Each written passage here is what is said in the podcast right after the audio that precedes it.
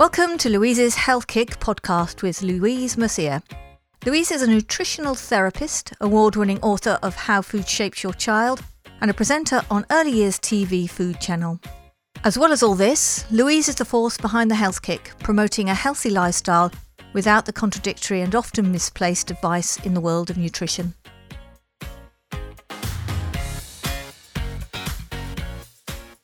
Hello and welcome to Louise's Health Kick podcast. Today I am really delighted to be joined by Rand, the CEO and founder of SugarWise. Now, I'm often talking about the links of sugar and health and that is not just me being mean. There are real health implications to eating too much sugar. And I'm not the only one on this mission. So I want to introduce Rand and just tell us, Rand, what made you get involved and, and start the SugarWise mission? What was it that really drove you to start it all? I went bonkers, basically. So, like, to cut a long story short, this was even before Jamie Oliver was going on about sugar. Um, I had a daughter um, at 2014 um, and I breastfed her. And then we got to the point where we were weaning and she can't tolerate milk. So um, we had to go for non dairy um, formula milk. And so I looked in the shops and the first ingredient for the non dairy formula milk was glucose syrup. Um, and I, I, I, was really shocked because I thought, surely, I, I, know that milk has got a lot of sugar naturally, like breast milk will have a lot of sugar, but does it have that much sugar?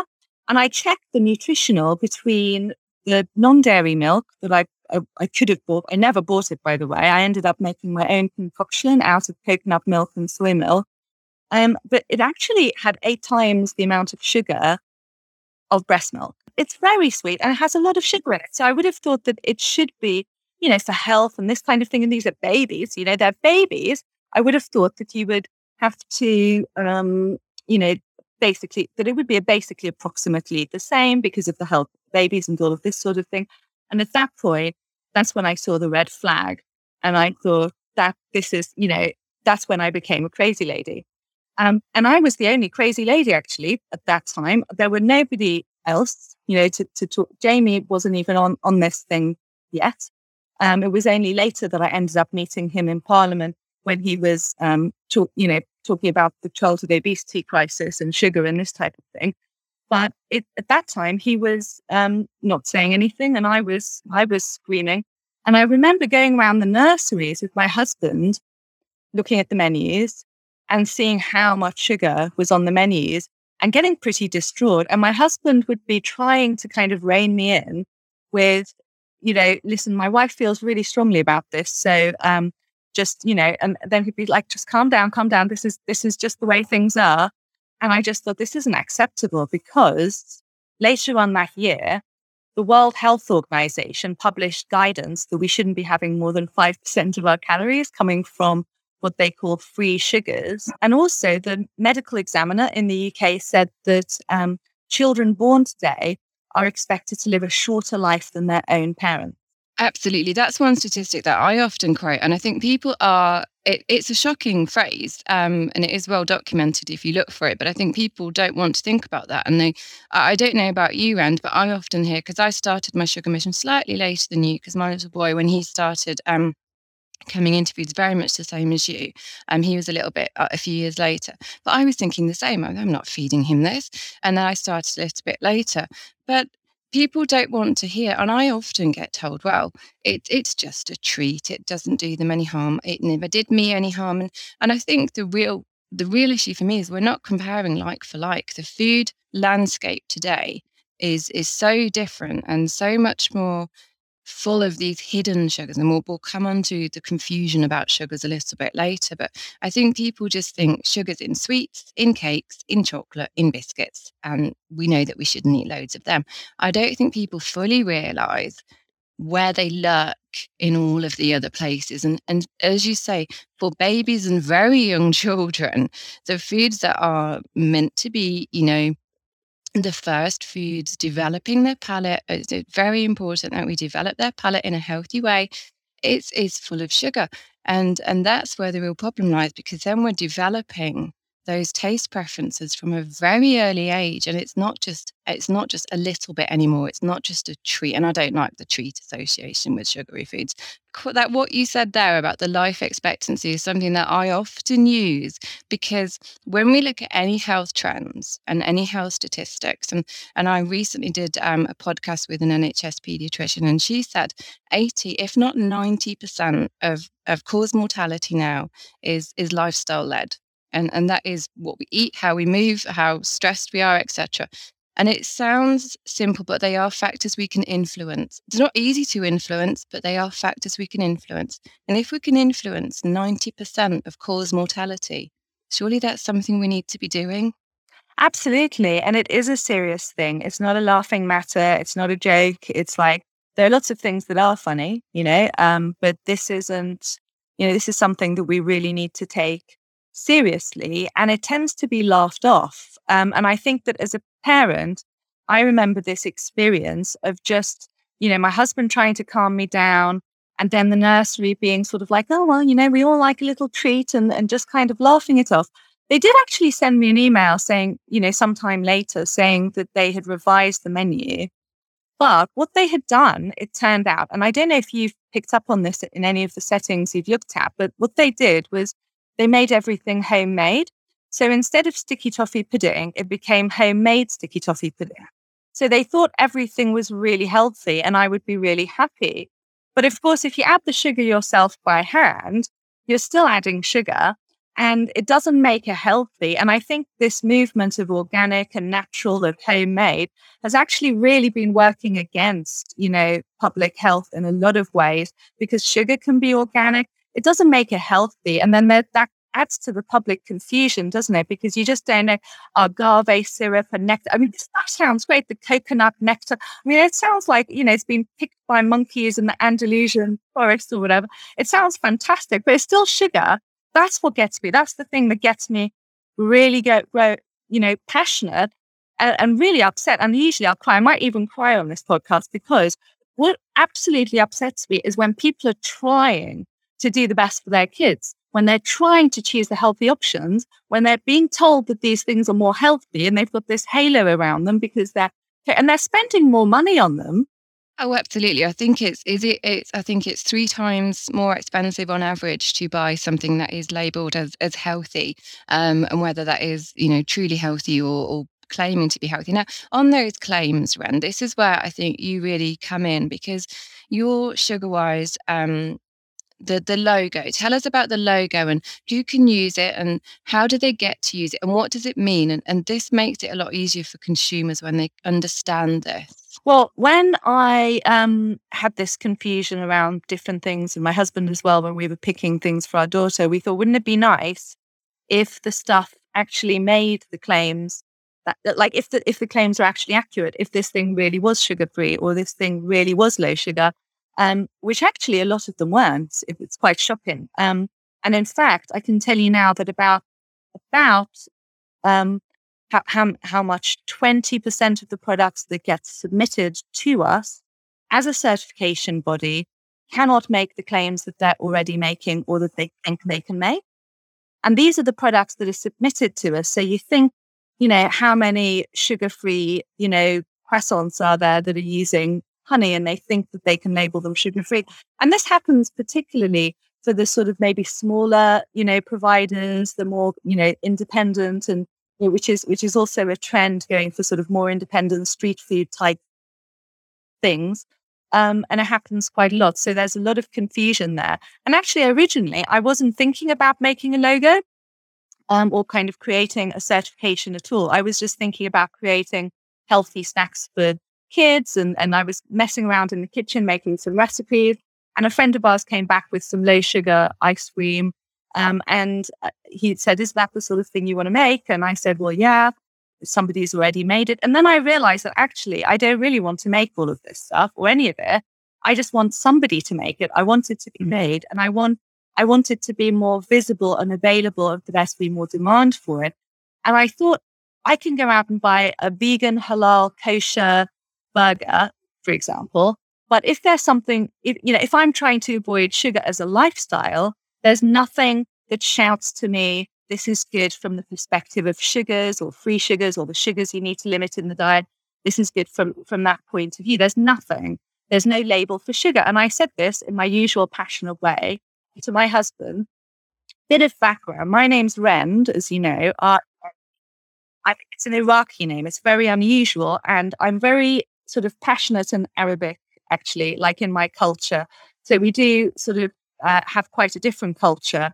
I notice that sort of English tend to be more toned down, to be honest, in general. Um, I think you might be an exception, Louise, when you come back. Possibly, but, Mark. Mark would probably say so. The guy who does all the editing, he would he would agree with that one. So, um, so my husband tends to be on the English side of understatement. You know, so he'll knock down ideas, and his his job is a software engineer, so that's what he does. He knocks things down. That's. He finds fault with things. So I can always get his opinion, his real opinion, on whether a dress looks nice. Unfortunately, so he um is is very straight. And I said to him this this idea: what what about a label for, for a, a lower sugar product that's good from that perspective? And there was a pause, you know, silence, which you don't often get. Usually, he'd have, mm. he'd have found something wrong with it within a few seconds and said. So that was a positive pause. Very positive. He said, Do you know, that's not a bad idea. And this is the thing I find hilarious. It never says it's a good idea, right? That's the best it'll be.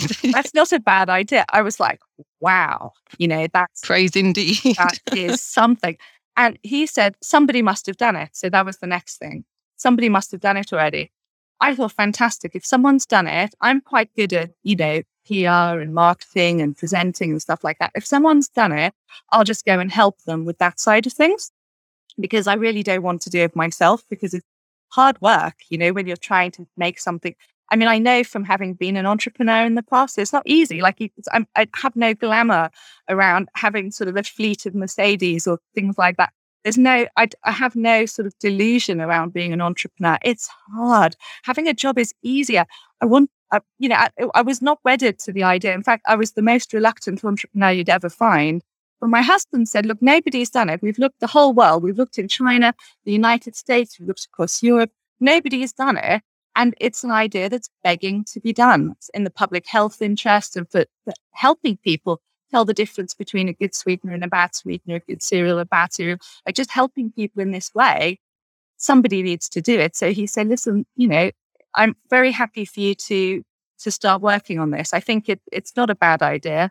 And um, and so, you know, I support you. So I was really lucky to have someone who could support me and just basically not pay my salary, but just pay my way to, um, you know, manage, take on the burden of the household and everything, while I just went um, uh, onto Twitter and Instagram and put out a press release and then learned how the media worked, which was quite another story as well. Because I thought, you see, I did my hair after putting out my first press release because I thought they'd all be ringing me up for an interview or TV.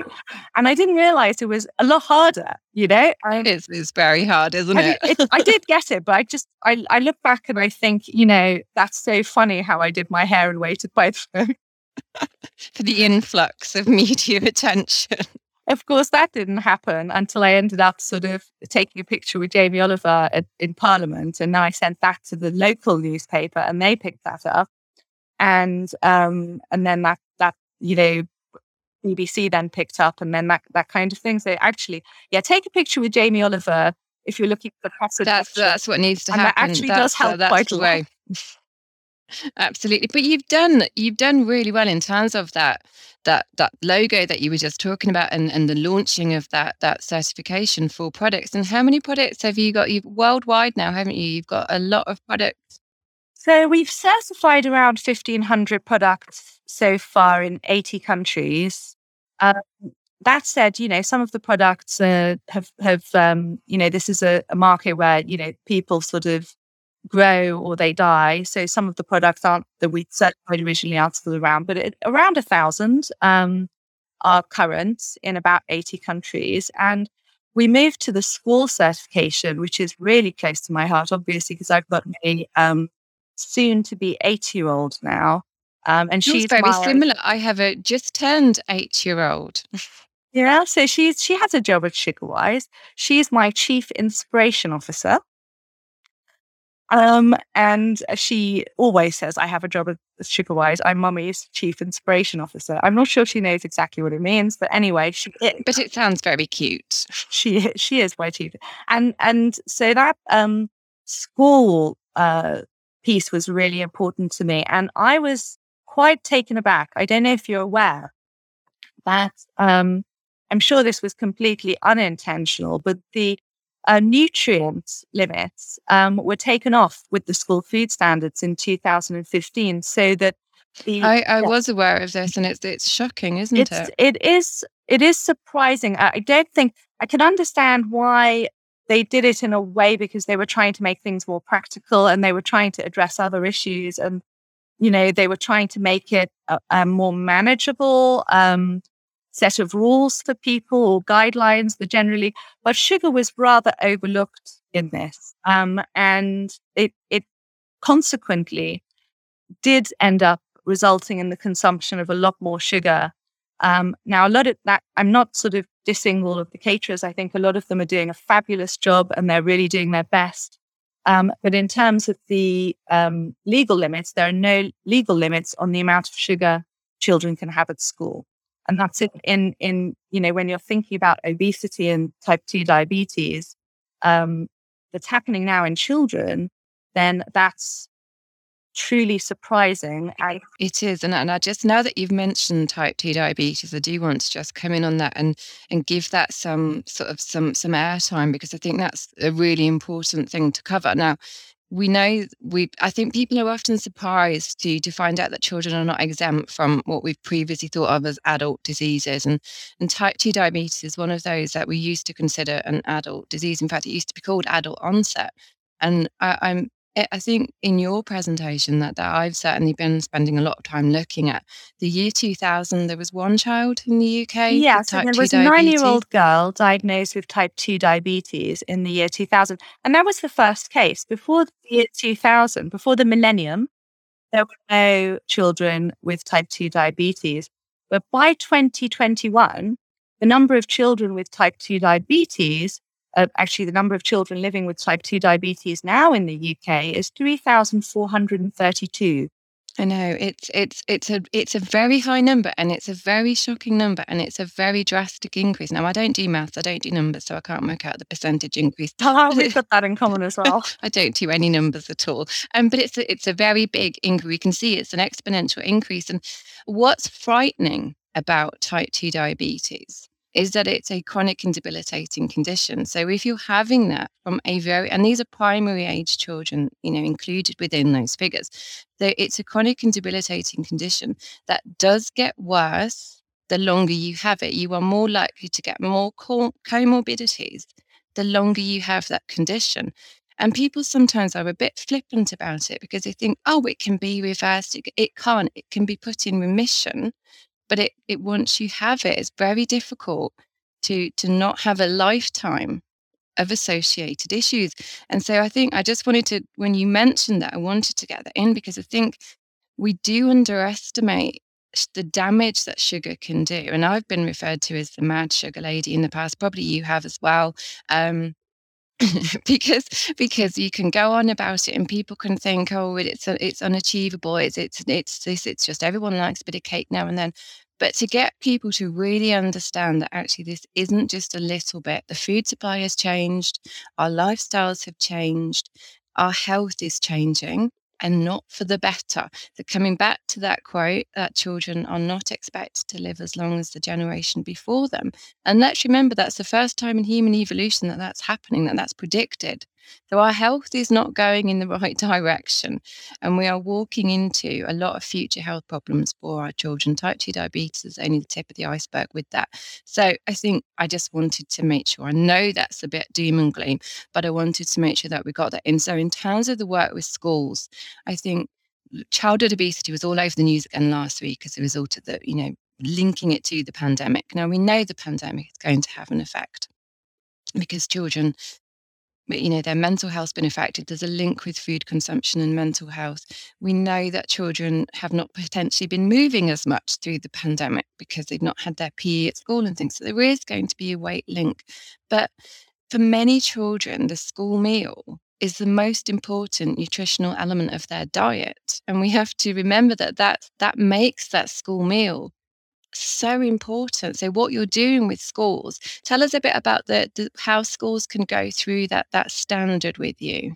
So, um, I mean, there are government guidelines and public health guidelines on nutrition and sugar. Um, and it's a good thing for caterers to do their best to adhere to those. So, um, what we do is review the menus and recipes that the caterers have, and um, we make calculations on the amount of free sugars they have across the week, so independent calculations. And we provide a report where we we highlight, you know, which of, are the largest offenders um, and this kind of thing uh, in terms of sugar. And it can be quite surprising. And caterers can be quite surprised. Sometimes there are small tweaks tweaks that they can make. We usually make recommendations on, you know, certain ingredients they might buy or, you know, uh, things that they might source. Sometimes there are really small tweaks that they can make to move them from, because it's a categorized certification from bronze to platinum. Um, and sometimes there's a very small tweak to be made to move them from silver to, uh, to gold or from gold to platinum. Um, and it, it, can surprise them um, that, uh, you know, and then uh, the reason we sort of went that route was because we wanted to originally we had gone for something more flat, you know, everybody being a platinum, but then we realized that they were actually a long, long way away for the and so we just thought that actually instead of them uh, going away and saying no, we don't want to do this sugar thing, we won't look at it.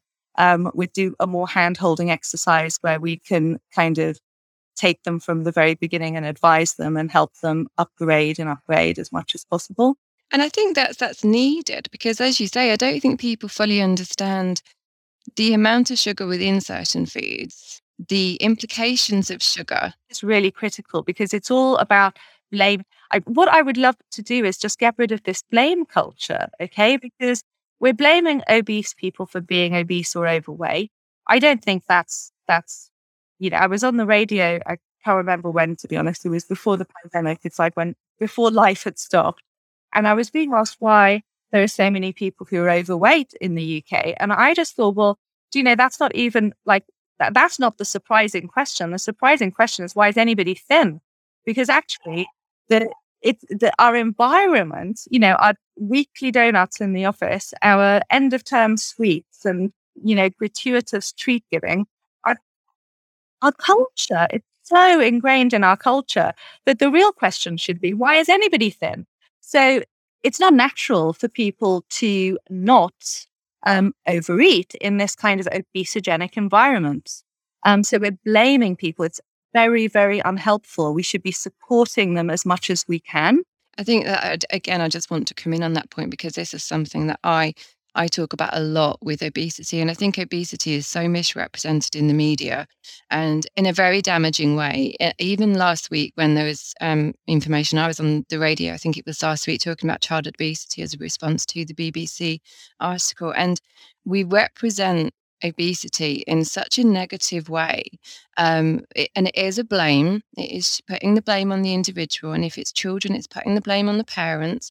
And it is so wrong to do that on, on every front because one, it's not their fault. It's it's the landscape around us. So that is the fact that our food is unrecognizable to what it was 40 years ago. And it's been a very gradual change in the food supply So nobody's noticed it too much. It's been so subtle and so gradual that the changes and, and decline in our health have also been subtle and gradual. But it's now the children coming into this being their their sole diet, their sole landscape. I think one in five children in the UK have a diet predominantly made up of ultra processed foods. So, you know, the, the really hyper palatable foods that are almost entirely nutrient devoid. And that's nobody's fault because they are so much cheaper and more convenient. And if you live in certain parts of the UK, you don't have access to a shop which has got fruits and vegetables. You have a street full of foods that are you can just get quickly, cheaply. And your primary thing is to feed your family first and foremost. And that's what makes me sad as well. Like you said earlier, that's what they're trying to do. They're being misled and they're being made to be unhealthy through no fault or choice of their own. And that's that's what makes me upset as well. And I spent a lot of time this week writing about food poverty and it's you know there's a huge link with food poverty malnutrition and obesity all within the same populations yeah absolutely i mean did you know for example that the average food bank package contains 10 times the recommended level of sugar. I, I do because this is exactly what I've been writing about this week. I've been I've been doing an ideal food bank ideal food bank um, presentation um, to to how to create meals for under five pound for a family of four from from items you can donate to a food bank because they are people think Uh, you've got to think, would I want to eat this? And we digress slightly into food banks now, but you've got to think if you donate foods, would I want to eat it? Would I feed it to my children? Can I make a meal from it? And if the answer is no, you see, actually, often they'll they'll they'll be putting in, you know, they'll be putting in a lot of chocolate because they want to treat people again as part of the culture. It's not necessarily that they're not wanting to do a good thing. And so, one of the things which I think is counterproductive, by the way, on the talking of processed foods or you know i think processed foods as a whole are demonized and i think there's there's a reasonable reason for that. However like you say some people do rely on the sort of convenient ready option and i think that if the convenient ready option were just made with healthier options more accessible so for example you know dried fruits they've been kind of demonized alongside all of the other you know snacks and actually dried fruits could provide quite a lot of fiber and quite a lot of nutrition to people in low incomes and they're practical. They don't go off, they're cheap. So there are these sorts of things, exactly. So there are these sorts of things where they will go for ambient, they will go for cheap, they will go for pra- practical. So we should be addressing what options do they have within those types of foods? Do they have an option for a sugar-free lollipop? Do they have? I'll tell you, give you one example of where where policy is a bit potty. Did you know that if you froze up a, mango, you put a mango on a stick and you put it into a Peppa Pig shape, right? And then you froze you froze it in a nice wrapper. You'd think that's a good lollipop for a kid, right? Now, actually, it's got 4.20% VAT because it's become a, an ice cream. Exactly, it's the branding, so it? I would, think absolutely. that that kind of thing mm-hmm. could be addressed because this this could be the solution. Making these these these you know instant, ready, product more healthy or at least giving people choices within the types of things that they would normally buy, like within an ice cream, within a packet of crisps, within if they have something a little bit better, you know, like let's say they had a mango, a frozen mango ice cream and kale chips is definitely better than what, what they're having now, but they're still having chips and ice cream. So if we could address those, what options they have available, and instead of penalizing the um, the, the sort of healthier options with VAT, etc., by making them more desirable. Because I guess it if it becomes fun, you put VAT on it. I think this is the general principle. But a donut, a sugary donut, doesn't have any VAT on it. Um, uh, you know, and all of this, so it's all a little bit strange of how the VAT is organized, and actually shifting that around a bit to make these the healthier versions of the um, you know, whatever biscuits, cakes, chocolates, ice creams, the healthier, ver- the healthier versions of that, more, you know, have a little advantage. That would be fantastic if they could do that. absolutely. There, there are some, as you say, some, some sort of fairly obvious and straightforward things that could make a really big impact if only, you know, those who could make those influen- influential decisions could could take that step. And i just want to, to bring it back to to sugarwise and the school certification and go go back a few years. So we have recently been talking about uh, tackling the the early years nutrition and before children get to school so approaching nurseries. And this for me is paramount because this for me is where the palate development starts and the future health is really taking shape because we know that 0 to 3 in terms of nutritional development is a really crucial window for children, but also when we start weaning with foods and, and giving very small children sugary yogurts and cakes and, and flavored milkshakes, all those horrible synthetic banana flavored this and oh yeah, oh chocolate is a snack. They had locally chocolate is for snacks in one of the nurseries I looked at actually for one year old so so we want to tackle these issues and and for me it's early years education. So for me it's all about uh, getting people don't want to be told to do something and you know this as, as well as i do. People don't like being told don't eat that because we've been you know we've been on the receiving end of being called mean and over the years.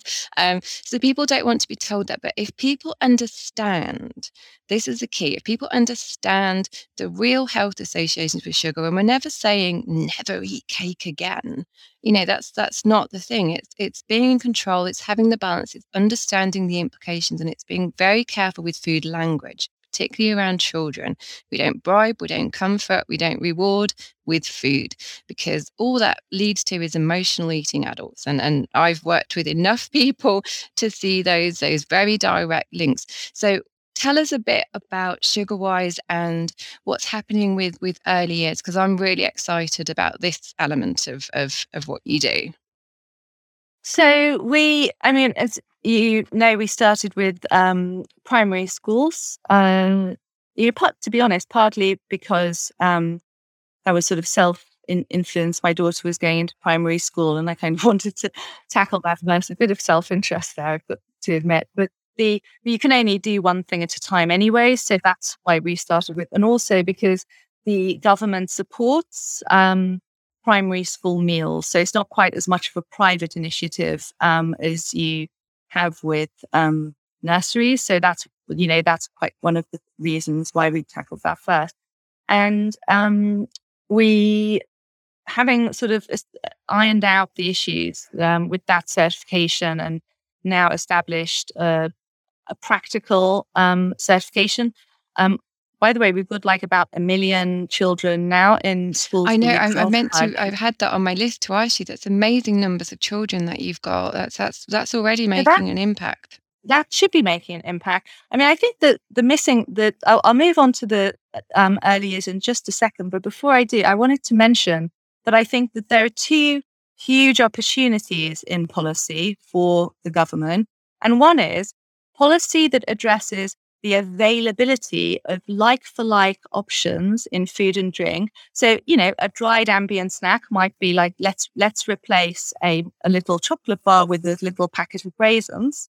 So just like some things that are better that, you know, we're not talking about the, the they have to shift from, you know, a chocolate bar to a, um, uh, an organically grown, you know, carrot. You know, let's be realistic. with just this, you know, some like, things that so the availability of those like like swaps, and I gave you a great example with ice cream. You know, you could have a frozen um, ice cream or something like that.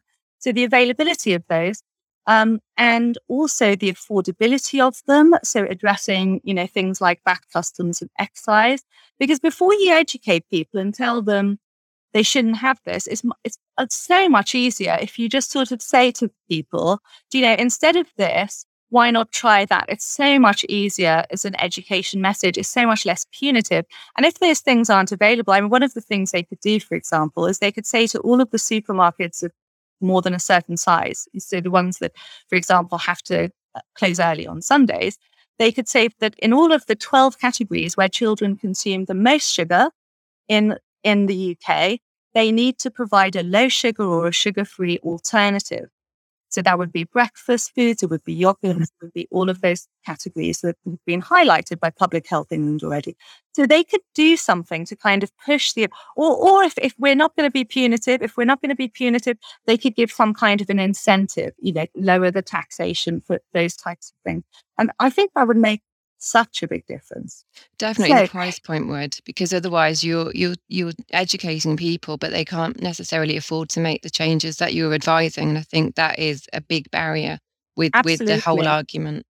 So moving on before people absolutely glaze over and die of boredom, we're moving on to the early years. Um, if I mean, my experience with early years was cl- clearly showing that something needed to be done and it needed to be done urgently. Um, and, you know, ice, chalk ices being snacks for a one year old. I mean, my husband could barely hold me back when I was like, show me the nutritionist that has given you this advice. Mm-hmm. I think that some earlier settings are doing great work and they deserve recognition. But I think it would be really nice um, if, like with the schools program, um, parents can easily differentiate between, you know, schools that have, you know, the Sugarwise on their menus and schools that don't.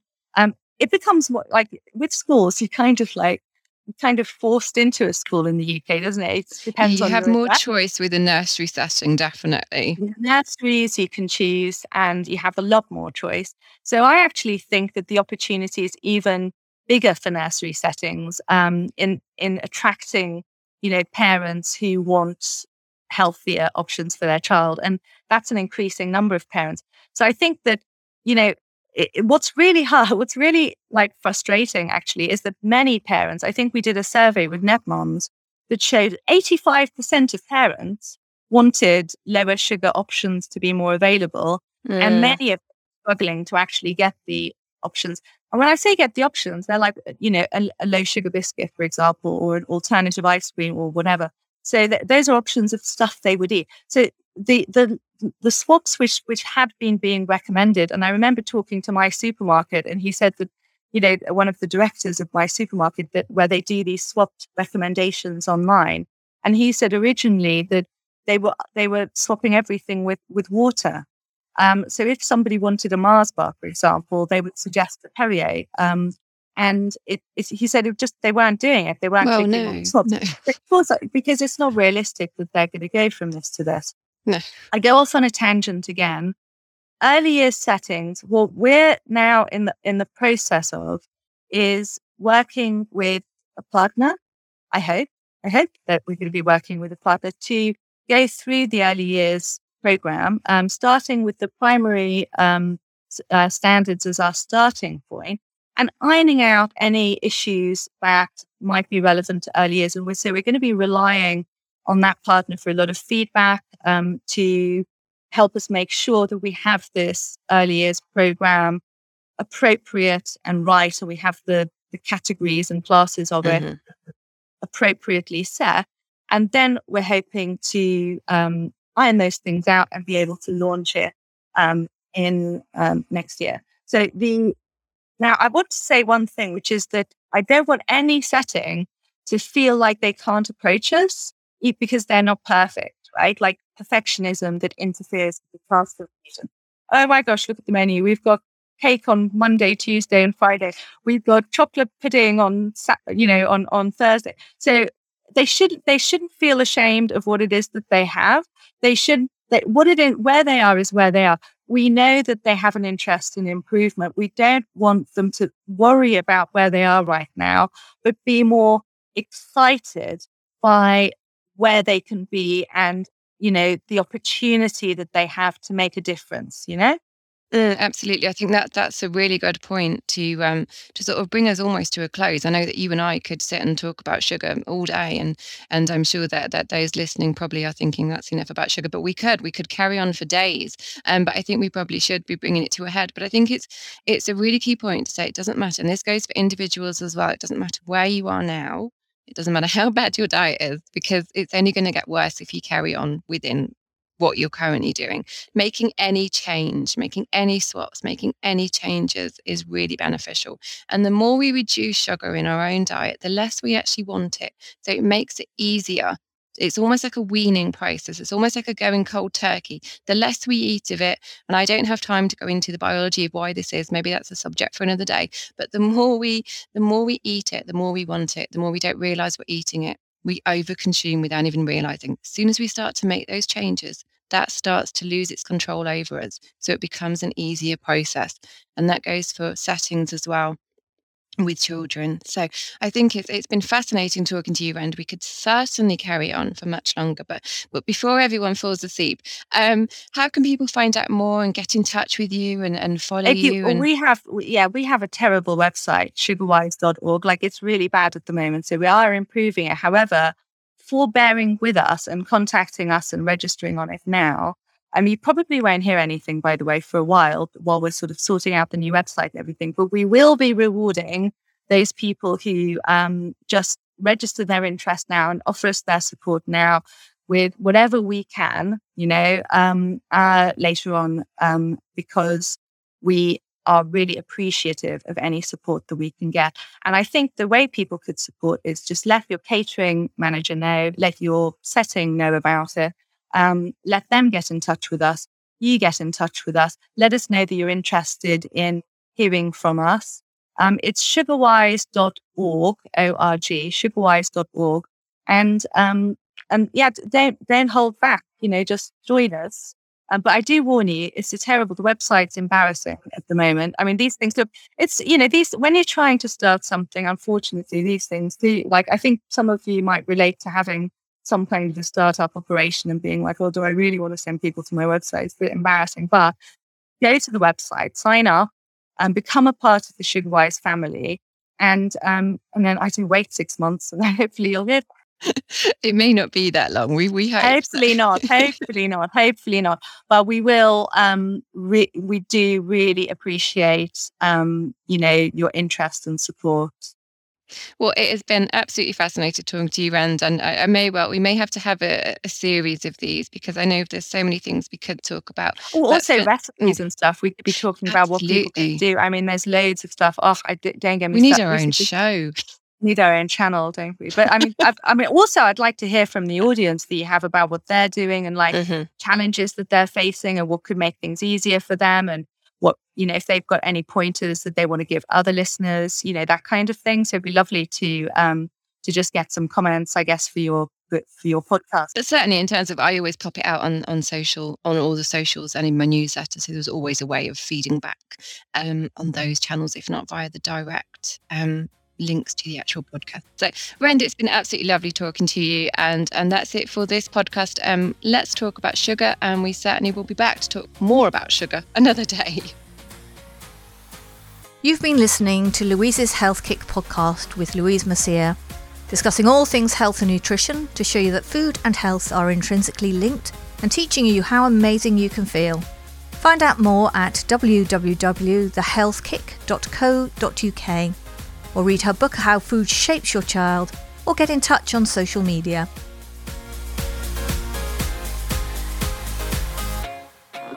This is a 1386 audio production.